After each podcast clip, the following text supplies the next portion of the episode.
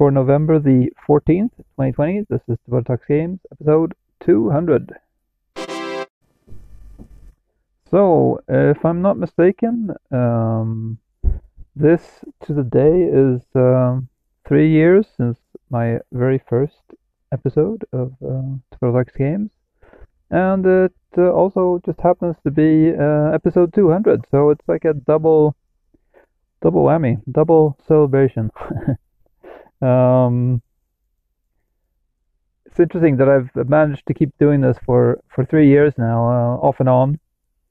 Uh, it was more intense in the beginning. Um, I was doing an episode a day almost, and um, that's uh, petered off. And uh, especially during this last year and a half, where I've been uh, playing almost exclusively Magic: The Gathering Arena, uh, I've had less uh, news, so to speak, uh, to talk about.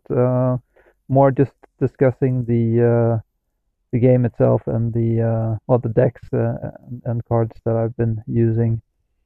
And so I, I haven't had as as much uh, reason to do as a frequent uh, release of my little thoughts. But um, but yeah, 200. Um, and today, like I've been doing for, like I mentioned, for for this last year and a half or so, uh, it's gonna be Magic the Gathering Arena. And uh, today I have a new deck I put together yesterday, um, and I've been having uh, pretty good success with it actually. Um, it's it's funny because uh, usually you have the uh, divide of decks are either aggro if they're uh, quick decks that, that try to take out the uh, opponent uh, early uh, with lots of little critters and uh, cheap uh, damage dealing cards. then you have the mid range, which usually revolves around some combos, powerful combos to to um, uh, to set up uh, uh, set them up for win, and then you have the control decks, which um, tend to just be they build towards just trying to stop the anything the opponent is doing, and then and finally when the opponent is all spent, you you just uh, roll them over with whatever you have, which doesn't have to be all that much usually, uh, as long as you have the upper hand. But uh, this deck is uh, is funny because it's uh, it's kind of a little bit of everything. It's uh, I jokingly called it the uh, aggro mid range combo control deck, ramp deck even. Uh, so the ramp decks are the decks that uh, try to build uh, usually build uh, mana as, as quickly as possible to to get in uh, some powerful spell uh, to win the game as soon as possible. Um, but this kind of does a little bit of everything. Um, I, I do have a few ideas or a specific idea for an upgrade, but I'll run down the uh, deck as it stands right now. So I call it Lurrus Artifact Dance, and uh, it's a white and blue uh, deck, but mainly an artifact deck. And um, the idea is to I mean, it, it, centers around my two favorite cards at the moment, which is Ugin, the Spirit Dragon, and uh, and the Forgotten uh, Temple. I think it's called. Uh, I, I, for whatever reason, I keep always forgetting Forsaken Monument. I mean, for Forsaken Monument. Uh, I'm always always unsure if it's Forsaken or Forgotten Monument, but um, uh, Forsaken Monument and uh, yeah, I just love that uh, those two cards, and uh, so I've I've been really focusing towards uh, uh, artifact decks for the last couple of months or so, uh, maybe three even, and um, this is no different. Um, I talked earlier about my spare supplies deck, which is mono red, but mostly artifact deck, and this one is um, has instead some white and some blue but almost uh, it's mostly artifact, little bit of red, uh, white, and then just one single card that has some blue. So, but I'm I'm thinking of changing that. So um, I'll just I'll just run it through the uh, kind of the way uh, instead of going down the deck list. Um, I'll, I'll just uh, run down the kind of strategy of the deck. Um, the initial strategy is, is to, to get out uh, quickly uh, with some some quick hits. So I have uh, four Gingerbrutes in there, which will have uh, haste and just cost one single colorless mana. So you can just uh, get that into play on the, on the first turn and, and do do damage immediately, usually. Especially, uh, specifically if you're you're if you start the game and and your opponent hasn't played yet. But quite often your opponent will not play something on the first turn, uh, and then then you get the chance anyway. Or if they do, it will be some uh, mana generating creature they that usually fairly weak, uh, like a, a Lotus uh, Cobra or uh, uh, some other little creature that they don't want to risk. Um, anyway, so Gingerbrutes for the early game as well as Stone Stonecoil Serpent, which is uh, is that as a cost of X. You can uh, use whatever amount of mana you have. I usually don't do a one-one unless I really need to. Uh, I'll I'll do a two-two. So uh, a usual game will start out with a Gingerbrute on the first turn, Stone Stonecoil Serpent as a two-two on the second turn. And uh, another reason for doing uh, that is uh, to draw some aggro uh, to, to kind of uh, put the Stonecoil Serpent out there uh, as a bait uh, to lure some uh, lure the opponent to take that out instead of uh, my um, um, where is it? my Palladium Myrs, which I tend to play on the third turn.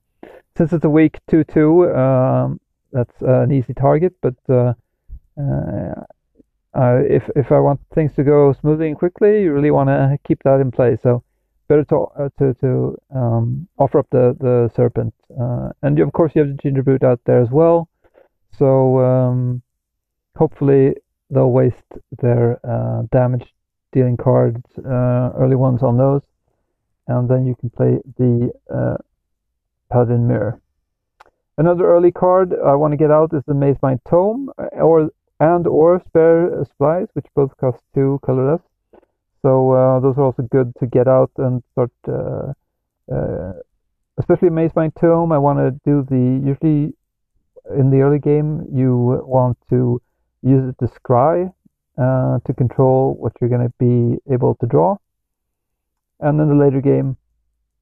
Usually you'll have a lot of mana and you can use them to, to draw a lot of cards. Spare supplies, of course, you don't have that option, but uh, that will help you cycle through your cards a bit quicker. Um, then, um, moving a little bit into the uh, mid game, I have um, Lurrus of the Dream Den, and this is uh, the one of the initial cards uh, as a, that was a reason behind putting white in the deck. And the idea here is to be able to replay the Gingerbrute and the Stonecoil Serpent as well as the Mazemind Tome and the spare supplies um, to be able to really get that draw engine going. And uh, also have a glass casket for those in here to take care of those early uh, enemy creatures. I'm starting to think I, I lost my last game against uh, someone didn't really have any small creatures, so I didn't really have much of a use for the uh, uh, glass casket, and I'm starting to think that um, that I really um, that I really um, might uh, be better served having something else in that spot. But I'll get back to that. Um, so hopefully you get Lurrus into play and you can start uh, replaying those cards, um, get some real value. Um, and this is all the while uh, uh you're uh, waiting to get your Forsaken Monument into play. Uh, if you're lucky and you and your Palladium Myr survives on turn three, then you can play the Forsaken Monument on turn four. Uh, otherwise, uh, on turn five, if you have it already, then uh, hopefully you'll have five lands in play and, and you can play it anyway. And then that'll really start to to uh, boost your creatures. So all of a sudden, your Gingerbrutes is a three-three, and uh, your Stonecoil Serpent, if you played it for two, is a four-four. And if you didn't, all of a sudden you have a bunch more mana, and you can a gigantic uh, serpent. Um, and if they have been taken out, uh, you can use Lurrus to, to bring them back into play uh, pretty powerfully.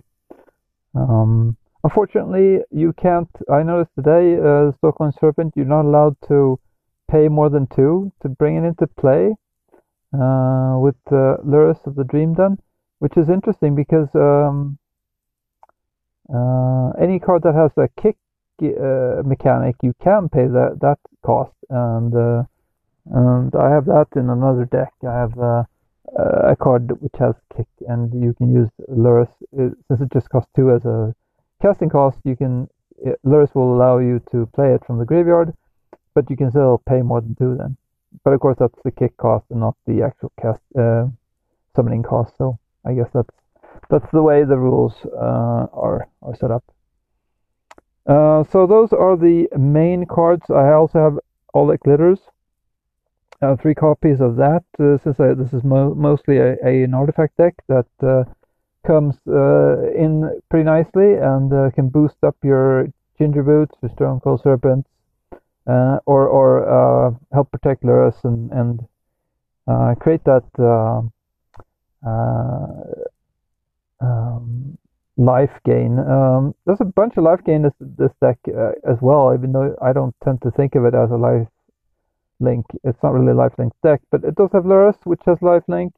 Um, the Mazemind Tome will give you four life when when it's um, exiled, and uh, the Forsaken Monument will give you two life every time you play a uh, colorless card. So um, that does give you quite a bit of life uh, life uh, gain, and as well I have uh, four radiant monuments, which will give you two life when you play them. So uh, quite often I'll have more than 30 life um, if, if, things are going well. Um, when we get to the uh, late game. Um, so for that, of course, Ugin the Spirit Dragon is the uh, main um, the main method of, of of finishing off uh, your opponent, um, either by having them just give up as you play it, which happens every now and then, um, or they'll try to, to write it out and usually fail.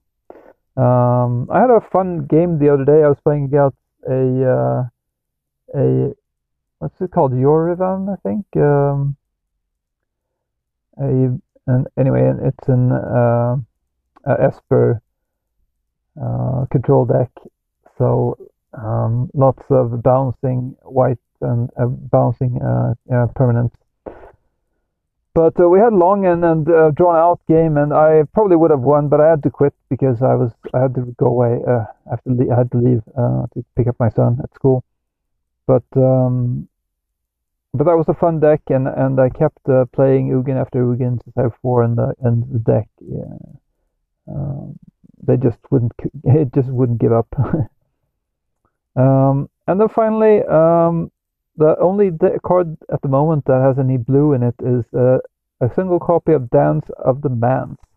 Um, a card that I've been swearing uh, over when I when I encounter it, uh, but I've been really uh, itching to to play with it myself uh, lately, or every now and then I have, but I haven't gotten around to actually um, getting any more uh, copies. I just have one. Uh, and uh, so right now I think I'm I'm going to use my rares that I I um, that I get uh, in the future to get some more Dance of the Manse. But uh, at the same time, I haven't actually been able to try it out in this deck. Uh, I've had it on hand a couple times, but um, I think once I was forced to discard. It was a pretty funny situation. Uh, the opponent had the option of um, they looked at my hand and had the option to have me discard either Dance of the Manse or Ugin the Spirit Dragon, and either way, I was going to use the other one to to to win the game. So it, it was just up to the opponent which way they wanted to go out, and they chose Ugin. So uh, I mean, they chose to leave Ugin. So so I didn't get a chance to use Dance of the Manse. But uh, this feels like it could be really powerful, uh, especially when you get the uh, X cost above six. So as a reminder, the it's a sorcery for one white and one blue and an X, and it reads return up to X target artifact and or non-aura enchantment cards, each with a converted mana cost of X or less, from your graveyard to the battlefield. If X is 6 or more, those permanents are 4-4 creatures in addition to their other types.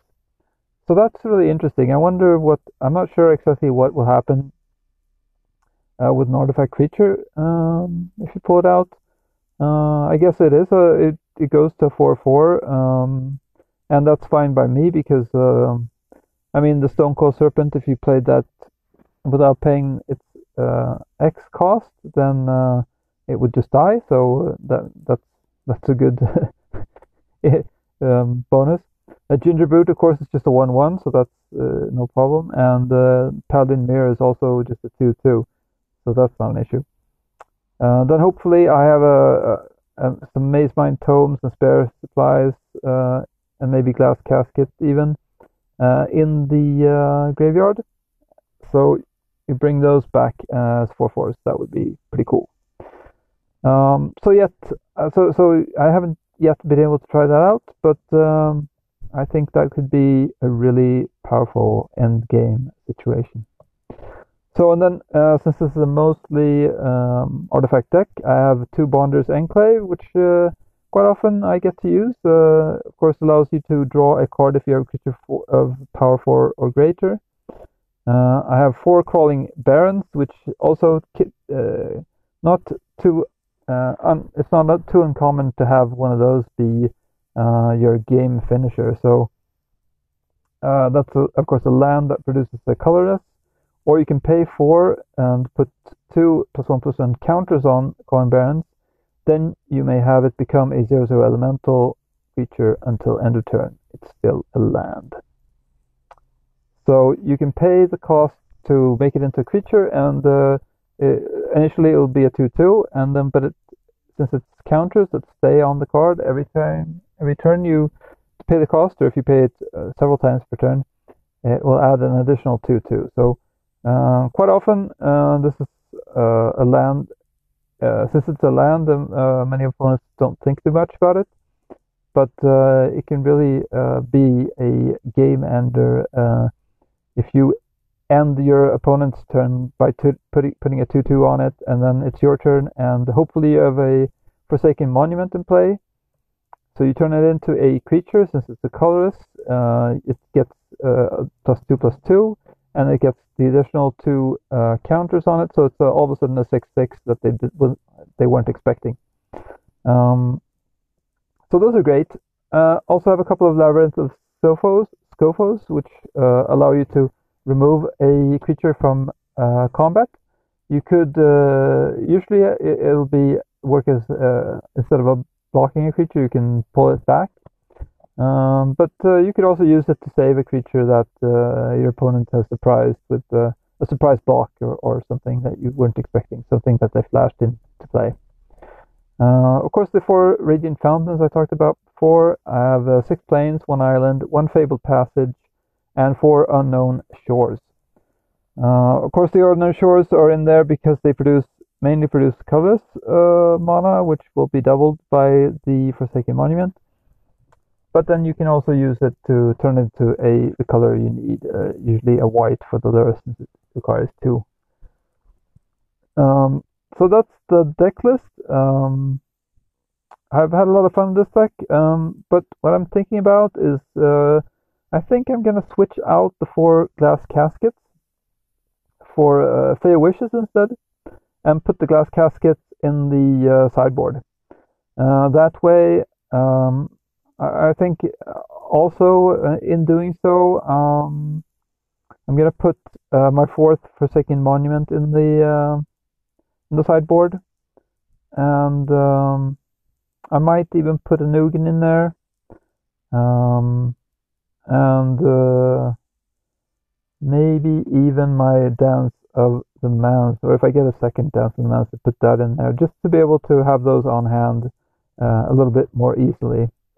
Um, there's also some other cards I'm interested in putting in there, so um, so we'll see how how that goes. But uh, overall, really happy with this deck, uh, and I look forward to moving into Mythic with it. I, I moved uh, just now from um, Platinum uh, Tier 2 to Tier 1, um, but I haven't really had time to, or hadn't, haven't really focused on, on uh, pushing uh, onward and upward in, the rankings lately. But now I'm uh, encouraged to do so uh, with this deck and some other decks I've been working on, I've mentioned before, that have been doing really well. So uh, we'll see. But uh, yeah, that's it for uh, episode 200. Um, see if I do, am doing this in in uh, maybe three year, years, uh, another three years, and we reach episode 400. Who knows? But that's it for today.